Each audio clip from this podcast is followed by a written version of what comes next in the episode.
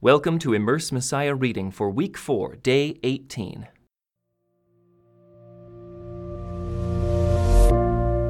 Immersed in Ephesians. While Paul was living and working in Ephesus, he sent his co workers out to start churches across the Roman province of Asia. Epaphras planted churches in Colossae, Laodicea, and Hierapolis. But Paul was arrested in Jerusalem shortly after leaving Ephesus to deliver an offering for the poor. Paul was eventually brought to Rome and imprisoned while awaiting trial. By the time he heard about the situation in Colossae, he had been away from the province of Asia for at least three years.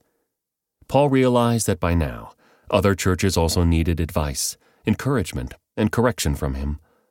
He likely got information about many of them from people who came to visit and help him in Rome. So Paul gave his co workers Tychicus and Onesimus a letter to read to these churches, in addition to delivering his letters to the Colossians and to Philemon. Today, this letter is known as Ephesians, even though the earliest and best copies of the letter are addressed to God's holy people, not God's holy people in Ephesus. As is the case for all of Paul's letters, we no longer have the original. Paul is apparently writing to people he has not met personally, because he tells the recipients that he has only heard of their strong faith in the Lord Jesus. By contrast, when he writes to the Corinthians, he refers to what I told you about Christ, and he reminds the Thessalonians of how we brought you the good news. In addition, the lack of specific personal greetings at the end also indicates that Ephesians was written for a more general audience. Because this is a more general letter, Paul doesn't begin by explaining his connection to the recipients, as he does in other letters. Instead, he writes a longer than usual opening thanksgiving, delivering a big picture description of everything God has accomplished through Christ. The good news is the revelation of how God has brought his long term plan to fulfillment. God is one, and he intends to unify all things under the authority of Christ. Paul's prayer is for the believer's understanding that they would know the great scope of God's work for them. Their hope is secure because the same power that raised Christ from the dead is the power that also sustains them. Paul begins the main body of his letter by emphasizing the same truth as in Colossians that following Jesus means beginning a whole new way of life in a new kind of community. Paul identifies the recipients as Gentiles, but emphasizes that in Jesus, they are now fellow citizens with all of God's people and full members of his family. They were previously in exile, in this world, without God and without hope, but now they have been joined to the Messiah. Because Christ has torn down the wall of hostility that once divided Jews and Gentiles, one new human family has come into existence. Paul refers to this family as God's new holy temple, the place where God makes his home, built on the cornerstone of Jesus himself. This has always been God's mysterious plan to bring all the world's people together in Christ. And Paul's own special mission is to announce this good news throughout the Roman Empire, especially to the Gentiles. Overcome by this vision for the world, Paul writes his second prayer, giving thanks for the great love of Christ that makes it all possible. How is this vision to be implemented in the believer's life together? They should each use the special gift God has given them to help both the community and its individual members to become mature. In practical ways, they should allow God's Spirit to renew their thoughts and attitudes. And as he did in the letter to the Colossians, Paul instructs them in how the light of Christ should show itself in their household relationships. Paul concludes by pointing out that God has given them everything they need to resist the mighty powers in this dark world and continue to walk in Christ's light.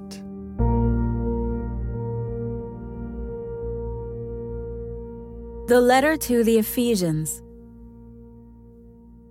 This letter is from Paul, chosen by the will of God to be an apostle of Christ Jesus. I am writing to God's holy people in Ephesus, who are faithful followers of Christ Jesus. May God our Father and the Lord Jesus Christ give you grace and peace.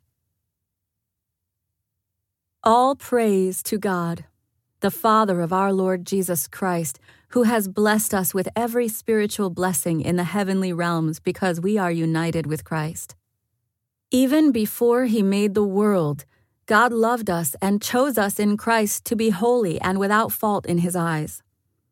God decided in advance to adopt us into his own family by bringing us to himself through Jesus Christ.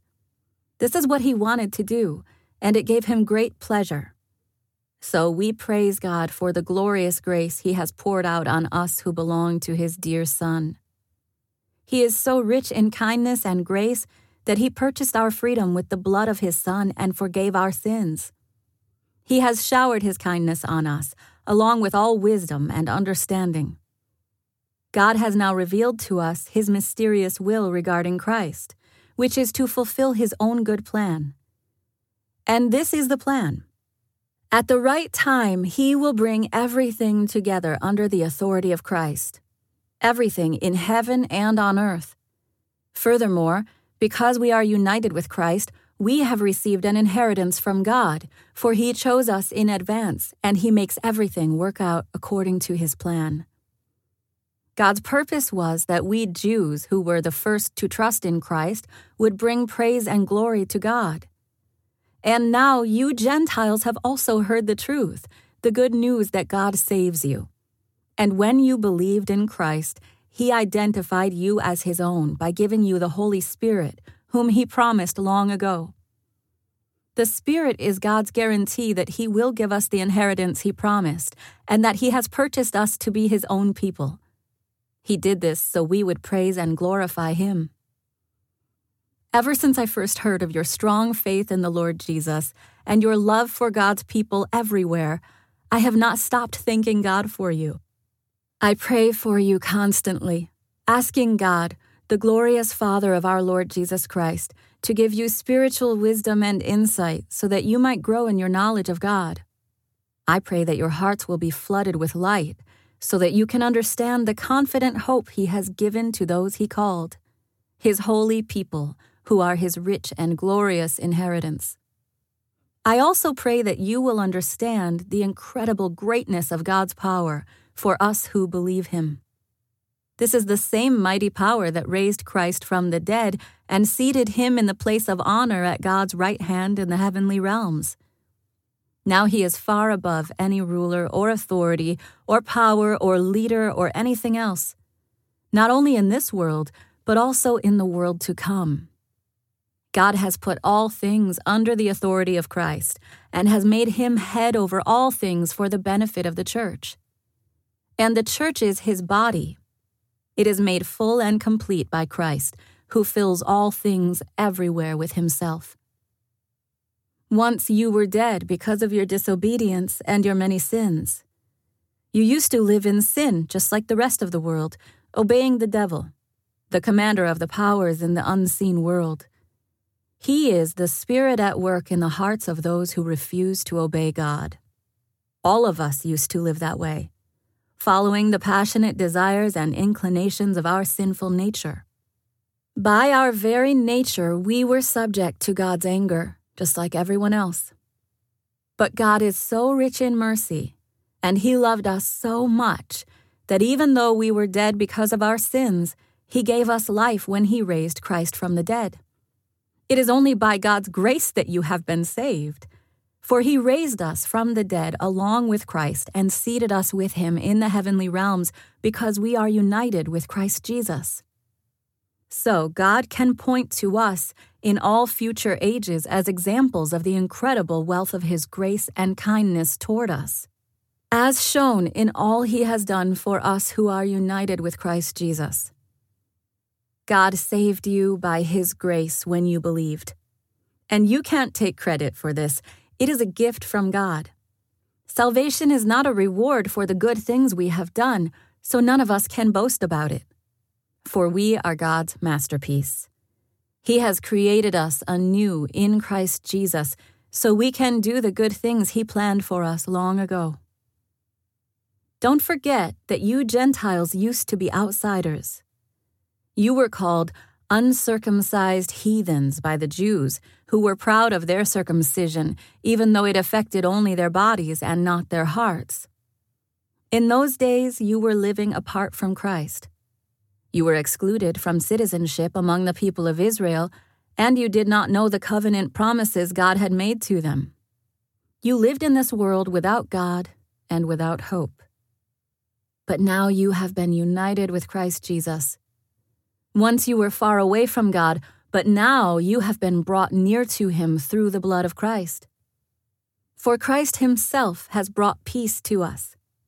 He united Jews and Gentiles into one people when, in his own body on the cross, he broke down the wall of hostility that separated us. He did this by ending the system of law with its commandments and regulations.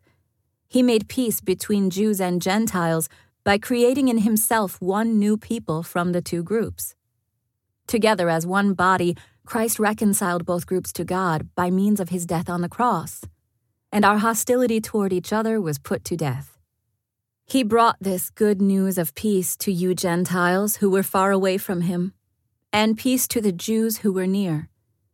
Now all of us can come to the Father through the same Holy Spirit because of what Christ has done for us. So now you Gentiles are no longer strangers and foreigners. You are citizens along with all of God's holy people. You are members of God's family. Together, we are His house, built on the foundation of the apostles and the prophets, and the cornerstone is Christ Jesus Himself. We are carefully joined together in Him becoming a holy temple for the Lord. Through him, you Gentiles are also being made part of this dwelling where God lives by his Spirit. When I think of all this, I, Paul, a prisoner of Christ Jesus for the benefit of you Gentiles, assuming, by the way, that you know God gave me the special responsibility of extending his grace to you Gentiles. As I briefly wrote earlier, God Himself revealed His mysterious plan to me as you read what I have written, you will understand my insight into this plan regarding Christ. God did not reveal it to previous generations, but now by His Spirit He has revealed it to His holy apostles and prophets. And this is God's plan. Both Gentiles and Jews who believe the good news share equally in the riches inherited by God's children. Both are part of the same body and both enjoy the promise of blessings because they belong to Christ Jesus. By God's grace and mighty power, I have been given the privilege of serving Him by spreading this good news. Though I am the least deserving of all God's people, He graciously gave me the privilege of telling the Gentiles about the endless treasures available to them in Christ. I was chosen to explain to everyone this mysterious plan that God, the Creator of all things, had kept secret from the beginning. God's purpose in all this was to use the church to display his wisdom in its rich variety to all the unseen rulers and authorities in the heavenly places. This was his eternal plan, which he carried out through Christ Jesus our Lord. Because of Christ and our faith in him, we can now come boldly and confidently into God's presence. So please don't lose heart because of my trials here. I am suffering for you, so you should feel honored. When I think of all this, I fall to my knees and pray to the Father, the Creator of everything in heaven and on earth. I pray that from His glorious, unlimited resources, He will empower you with inner strength through His Spirit. Then Christ will make His home in your hearts as you trust in Him. Your roots will grow down into God's love and keep you strong. And may you have the power to understand, as all God's people should, how wide, how long, how high, and how deep His love is. May you experience the love of Christ, though it is too great to understand fully. Then you will be made complete with all the fullness of life and power that comes from God. Now, all glory to God who is able, through his mighty power at work within us, to accomplish infinitely more than we might ask or think.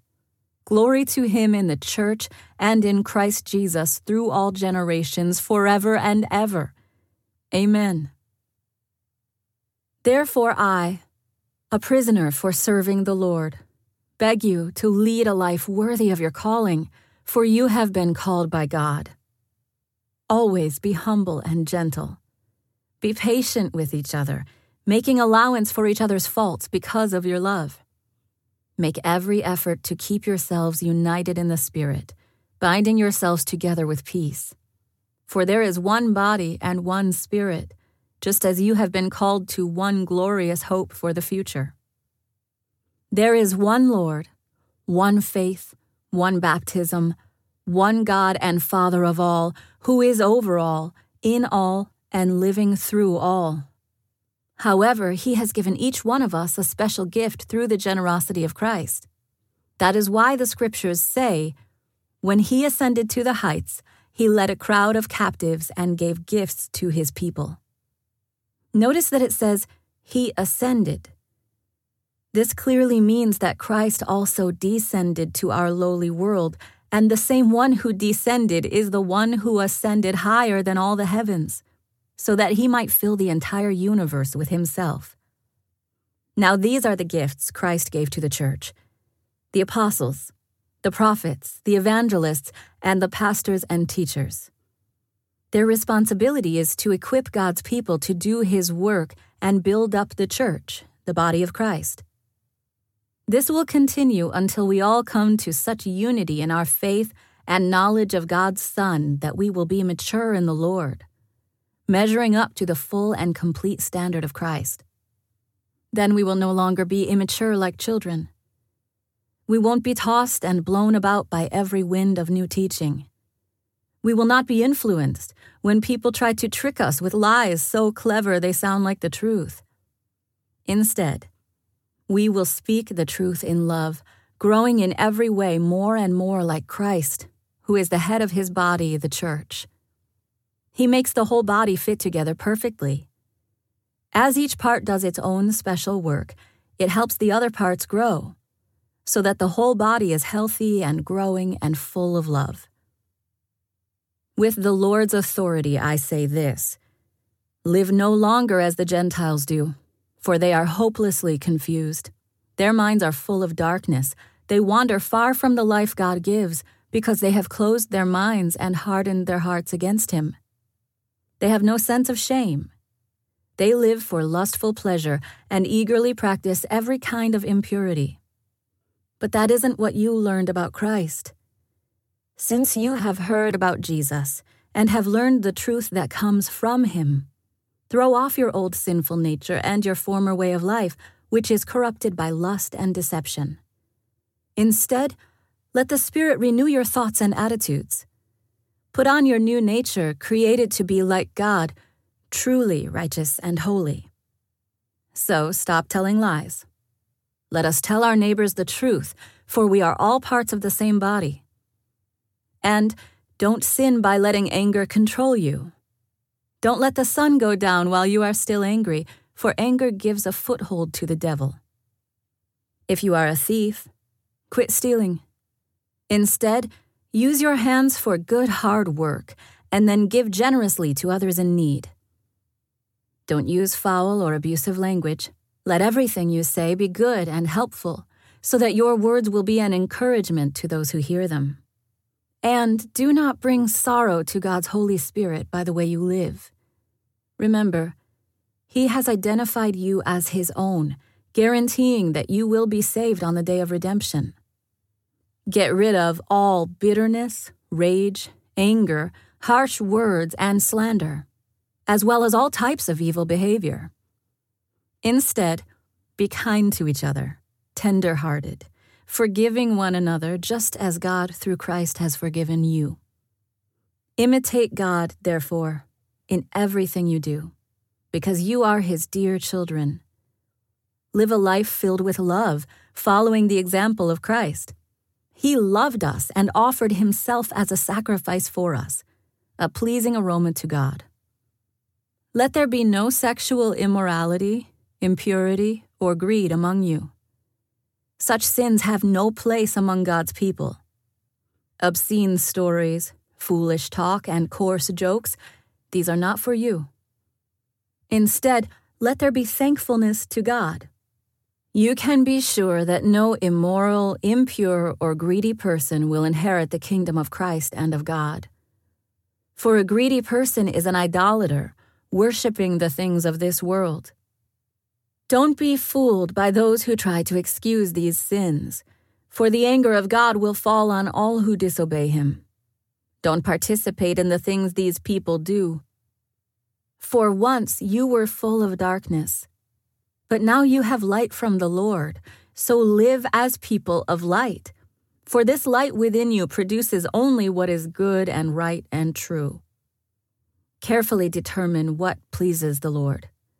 Take no part in the worthless deeds of evil and darkness, instead, expose them. It is shameful even to talk about the things that ungodly people do in secret. But their evil intentions will be exposed when the light shines on them, for the light makes everything visible. This is why it is said, Awake, O sleeper, rise up from the dead, and Christ will give you light. So be careful how you live. Don't live like fools, but like those who are wise. Make the most of every opportunity in these evil days. Don't act thoughtlessly, but understand what the Lord wants you to do.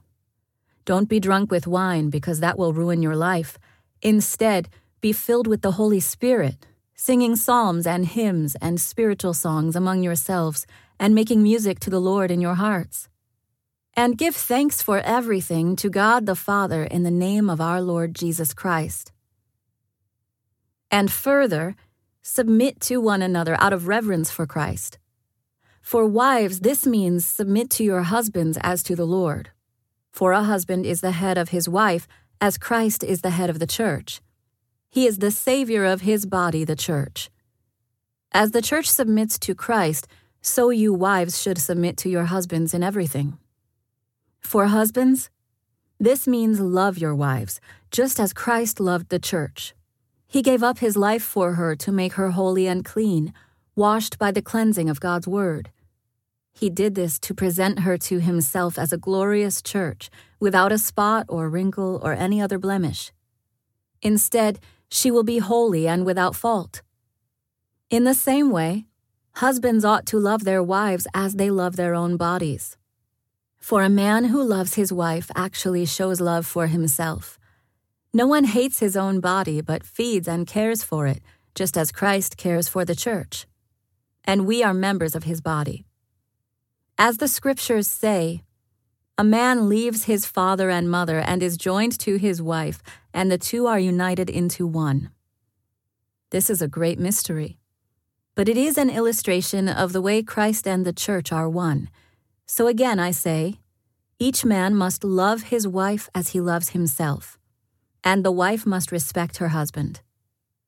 Children, Obey your parents because you belong to the Lord, for this is the right thing to do. Honor your father and mother. This is the first commandment with a promise. If you honor your father and mother, things will go well for you, and you will have a long life on the earth. Fathers, do not provoke your children to anger by the way you treat them. Rather, bring them up with the discipline and instruction that comes from the Lord.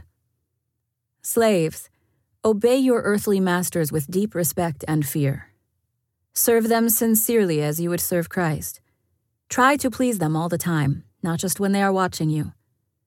As slaves of Christ, do the will of God with all your heart. Work with enthusiasm, as though you were working for the Lord rather than for people. Remember that the Lord will reward each one of us for the good we do, whether we are slaves or free. Masters, Treat your slaves in the same way. Don't threaten them. Remember, you both have the same master in heaven, and he has no favorites.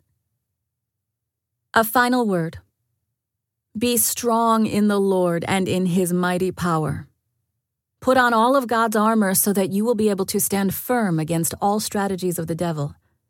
For we are not fighting against flesh and blood enemies, but against evil rulers and authorities of the unseen world against mighty powers in this dark world, and against evil spirits in the heavenly places. Therefore, put on every piece of God's armor, so you will be able to resist the enemy in the time of evil.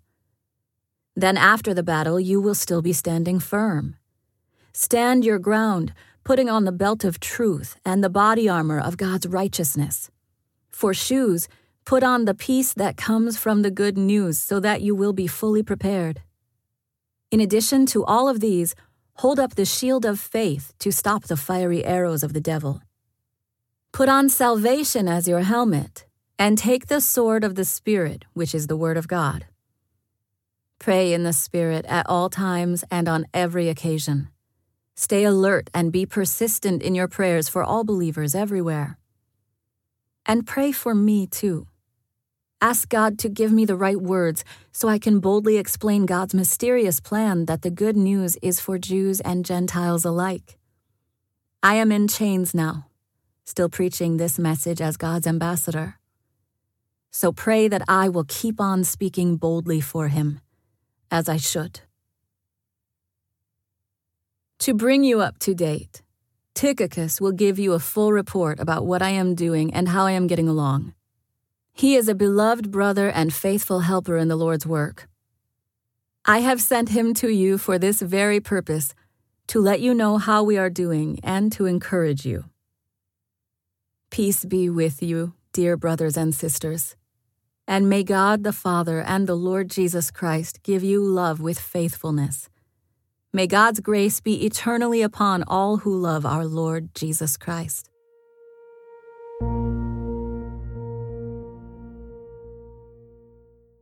This concludes today's Immerse Reading Experience. Thank you for joining us.